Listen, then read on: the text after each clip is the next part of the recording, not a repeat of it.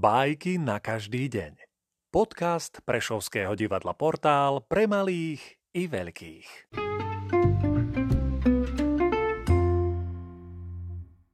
Felix Maria de Samaniego Myší rákoš V ďalekej myšej krajine žili si myši šťastne a spokojne.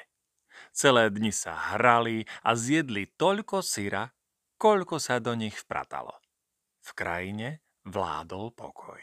Jedného dňa, keď sa myši ako zvyčajne hrali a prechádzali, zjavila sa strašná mačka, ktorá im vyhlásila vojnu. Bol koniec spokojnému a šťastnému životu. Myši sa zľakli hrozného nepriateľa a podobrodky sa pokúšali presvedčiť nebezpečnú mačku, nech im dá pokoj. No všetko márne. Nepriateľ sa ničím nedal obmekčiť. Zišli sa najmúdrejšie myši krajiny, aby vymysleli spôsob, ako sa striasť prekliatej mačky.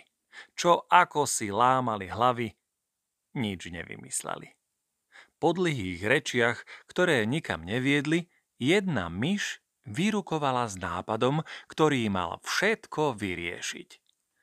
Mačke uviažu na krk zvonec a budú počuť, ako sa k ním zakráda a včas môžu utiecť. Medzi myšami nastala veľká radosť. Tento nápad razom vyriešil ich trampoty. Každý zo srdca gratuloval múdrej myši k takému skvelému nápadu. Hneď aj vyrobili zvučný zvonec. Keď bol zvonec hotový, myši sa znova zišli, aby splnili aj druhú časť svojho plánu. No nenašla sa ani jedna odvážna a smelá myš, ktorá by zavesila zvonec mačke na krk. Všetky si našli nejakú výhovorku. Ospravedlňujúc sa jedna po druhej, opustili zasadanie.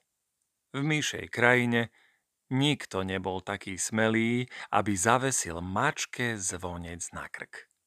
Tu múdra myš prišla na to, že jej nápad prepadol na celej čiare, lebo im chýbala smelosť a vytrvalosť, aby mohli plán uskutočniť.